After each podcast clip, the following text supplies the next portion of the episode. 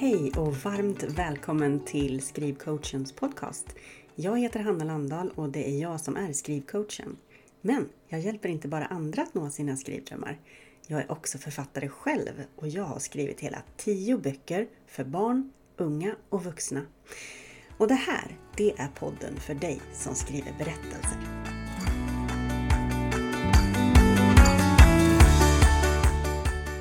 Idag kommer jag glänta på dörren till min egen skrivprocess. Eh, men jag kommer inte beröra hela skrivprocessen, det kommer bli för långt, så jag tänker prata om den allra första fasen, alltså idéfasen. Så jag hoppas att du vill hänga med på detta. Eh, jag har ju skrivit tio böcker, det vet du säkert redan för det har jag babblat om mycket. Eh, och jag har gjort det här sedan 2014, det var då som jag började skriva berättelser. Eh, och det har inte känts som så himla många böcker medan jag har skrivit dem. Men jag inser nu när jag ser tillbaka att det är ganska många böcker på ganska kort tid. Och ehm, om jag tittar i min bokhylla som jag har här i mitt arbetsrum så är ju den faktiskt helt full med mina egna böcker. Visserligen många ex av varje, men ändå.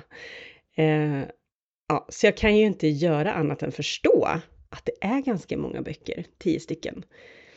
Och inte helt sällan så får jag frågor om hur min skrivprocess ser ut.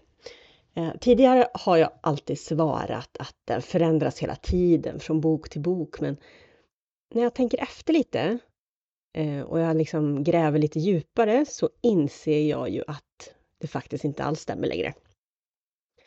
Eh, nu när jag har skrivit min tionde bok och jag alldeles strax ska sätta igång på min elfte så inser jag att min skrivprocess följer ett ganska tydligt mönster.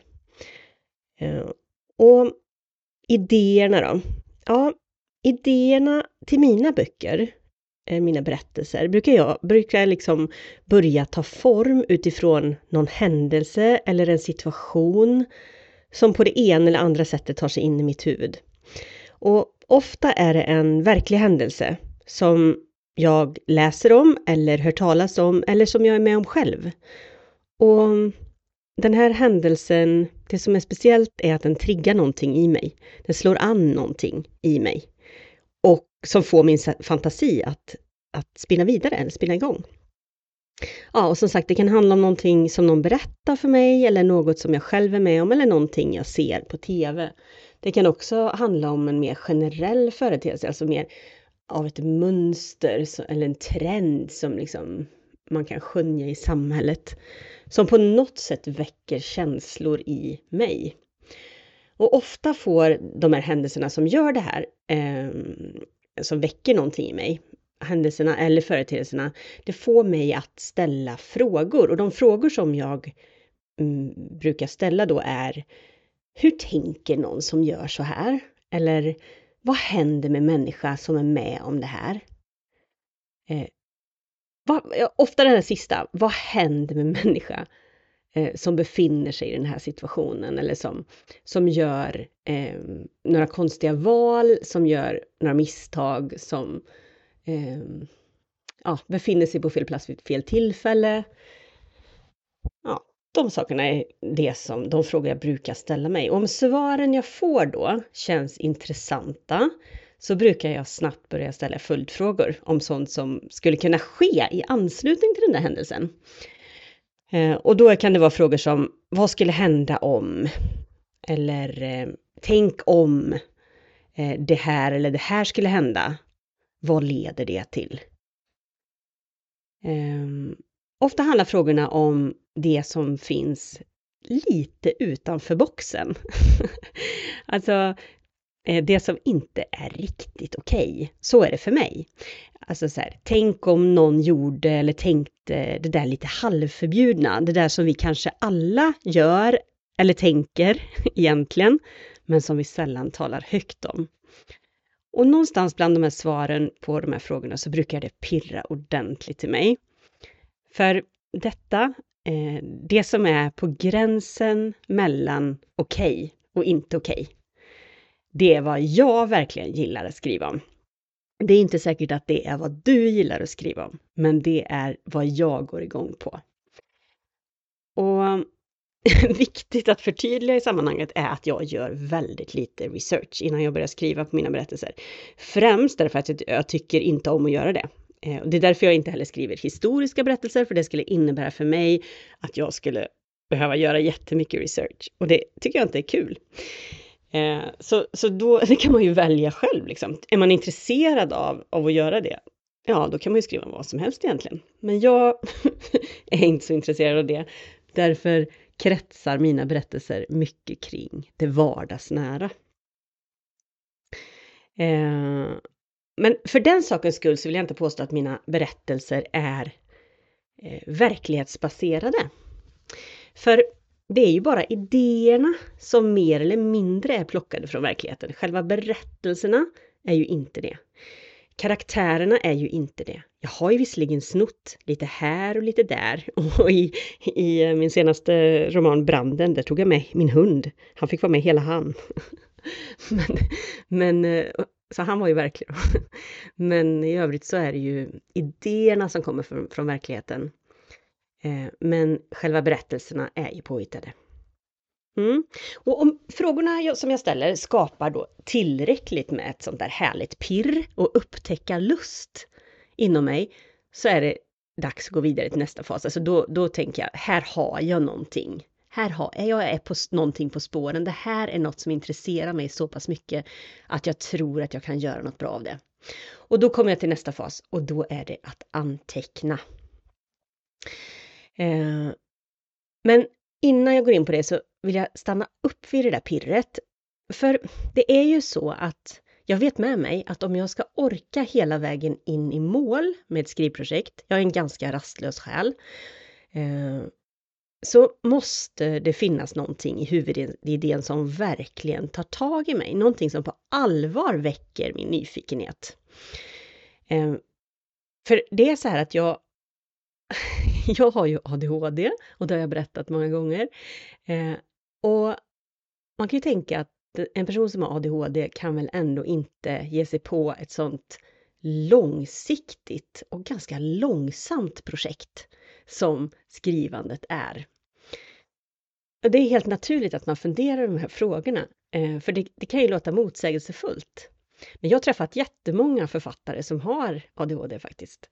Eh, och jag tror att en grej är att man, man har... Eh, ja, jag har haft väldigt svårt att, att fokusera på saker och ting i mitt liv. Men det här är någonting Eh, där jag kan fokusera väldigt, väldigt länge och det är en väldigt fantastisk känsla då. Men det ställer också höga krav på att det är någonting som jag verkligen är intresserad av. Är jag inte tillräckligt intresserad av berättelsen, då kommer jag inte slutföra projektet. Det vet jag med mig. Så därför är det här pirret, det här liksom känslan av att det här är någonting jag vill utforska mer, jag vill gräva i, jag vill, jag vill befinna mig i det här och veta mer och gött grotta mig i det här som karaktärerna håller på med. Det är oerhört viktigt. Eh, och det tror jag att det är även för personer som inte har ADHD, men kanske ännu viktigare för oss.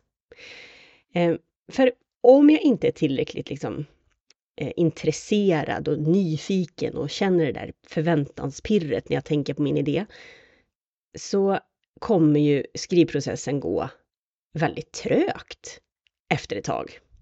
Vilket i förlängningen dessutom förmodligen, kommer, om man nu blir klar, så kommer ju den här berättelsen bli ganska medioker. Eh, eftersom den inte kan, om, om, om, om en berättelse inte kan väcka engagemanget hos författaren hela vägen, då kommer den ju aldrig väcka engagemanget hos läsarna hela vägen. Det är ju en förutsättning att författaren är engagerad i sin bokidé för att det ska bli någonting bra av det. Och känner jag inte då att frågorna känns tillräckligt intressanta så kommer jag ju inte ta ut svängarna tillräckligt mycket när jag skriver. Så finns inte det där pirret, ja men då, då går jag inte vidare med idén. Men det här är också ganska viktigt. Jag slänger inte för den skull bort idén om det där pirret liksom inte riktigt finns där, utan jag sparar den i min idébank. Ja, en sån har jag. Och den är full av olika förkastade idéer. Men även om den där idén liksom, som jag kom på inte riktigt höll hela vägen, att det inte kan bli en hel story, så kanske den kan hålla jättebra för en sidoberättelse i någon berättelse. Och någonstans i någon berättelse i framtiden kommer jag kanske kunna använda mig av just den där idén. Och jag gör ofta det också. Alltså saker som jag kommer på som inte riktigt håller för en hel bokidé, som jag kan gå tillbaka till och sno av mig själv in i en, som en del av en berättelse. Ja. Um, om vi ska gå in lite mer på idéerna här då, eh, hur, det, hur jag hanterar och tar tillvara på dem, så är det så att idéerna de, de kan ju poppa upp lite varstans i livet. Eh, och eh, har jag inte skrivit ner dem någonstans så eh, kommer de inte finnas. och för mig är det verkligen mobilen som är grejen, för den har jag alltid med mig. Och då kan jag, då kan jag alltid skriva ner när jag kommer på någonting. Ja, men för det är också så att skriver jag inte ner idéerna omedelbart när de kommer, då kommer jag garanterat glömma bort dem, oavsett om de är bra eller inte. Ehm, jag är en glömsk person och det är klart, har man inte, jag tror att det gäller för alla, skriv ner idé, idéerna. Ehm, och tidigare så skrev jag ner alla mina idéer som jag fick i mobilens anteckningsapp. Ehm, som liksom kommer med mobilen. Men jag hittade aldrig något system för att liksom organisera idéerna där, utan jag bara tog ett nytt ark och skrev. Och sen så tog jag ett nytt ark och skrev och sen var det omöjligt för mig att hitta. Eh, så att jag har faktiskt förbättrat min metodik en del efter det. Eh, så numera så har jag bestämt att jag bara skriver ner mina idéer till mina manus och liksom följdidéer i ett så här riktigt, eller man säger, mer organiserat anteckningssystem. Och jag har en eh, app som heter Trello som jag tycker är jättebra. Där kan man organisera anteckningarna liksom mer lättillgängligt och överblickbart. Och man kan, eh, det gör också att jag sparar dem på samma ställe och jag får liksom någon form av systematik kring det hela. Och dessutom så, så funkar den här appen både för mobilen och för datorn så att oavsett var jag är när jag kommer på de här grejerna så kan jag liksom, de synkas med varandra. Och det är en gratis app så det kan jag verkligen tipsa om. Ehm, det har faktiskt varit ganska revolutionerande för mig eftersom jag liksom slipper ägna mycket tid åt att leta eller vara orolig för att jag har tappat bort mina idéer. ja, jag kan ju säga också att det här, är, det här är inget samarbete med Trello så att ni vet det, utan det är bara en, en, ehm, en app som jag gillar, som jag vill tipsa om. Um, ja, så det har varit någonting. Det är verkligen ett tips jag vill ge. Att man liksom, det kan ju vara en anteckningsbok som du alltid har med dig, till exempel. Det går ju också bra. Men uh, det här med att skriva det lite varstans på olika ställen, ah, det blir ju oftast inte så produktivt och det är svårt att använda sig av alla idéerna senare. Ja, jag tänkte jag skulle ge er eh, några exempel på Eh, idéer som jag har fått och som ligger till grund för mina böcker. Eh, och berätta lite om hur de här idéerna har uppstått. Då. ja, idén till huvudintrigen i min nyaste bok Branden fick jag eh, genom en verklig händelse i mitt närområde. Eh, det stod ganska mycket om den här händelsen för några år sedan då det var ett ödehus som brann ner i en liten ort utanför staden, utanför Falköping där jag bor. Eh, och i början av den här, eh, alltså när, de, när polisen utredde vad det var som hade hänt, så intervjuade, eller så intervjuade man, man, man tog inte i förhör eh, några ungdomar som hade brukat hänga i ödehuset. Jag har ingen aning om vad det var som hände i den här branden. Jag har inte researchat, jag har inte läst om vad som hände eller om polisen ens har, har utrett, alltså kommit, satt punkt för vad det var som hände. Men det som hände med mig, det var att just det här med att det var ett ödehus. Det var ungdomar som var inblandade på ett eller annat sätt eller hade varit i det här ödehuset. Vem vill inte vara i ett ödehus när man är ungdom? Det är klart man vill. Varför? Det står bara ett hus där, man har ingenstans att vara. Det är klart man hänger där. Det känns ju självklart. Men tänk om någonting går fel när man är där. Och tänk om, om, om liksom, vad kan ha hänt? Det kan ju vara tusen olika saker som har hänt till att liksom det brinner ner. Det behöver ju inte vara själv, eller det behöver inte vara någon som har tänt på. Det kan ju vara en olycka. Men vad är det som kan ha hänt? Och i, är de skyldiga till det här? Har de begått något brott eller, eller är det bara en, en olyckshändelse? Ja, alltså det fanns så mycket frågor som poppade upp i mitt huvud. Eh, och eh, först tänkte jag att jag skulle Först tänkte jag att jag skulle skriva den här ungdomsromanen, men sen tänkte jag att jag skulle få in det i en vuxenroman. Men sen gick jag tillbaka till ungdomsromanen, så det blev en ungdomsroman av det hela, i alla fall.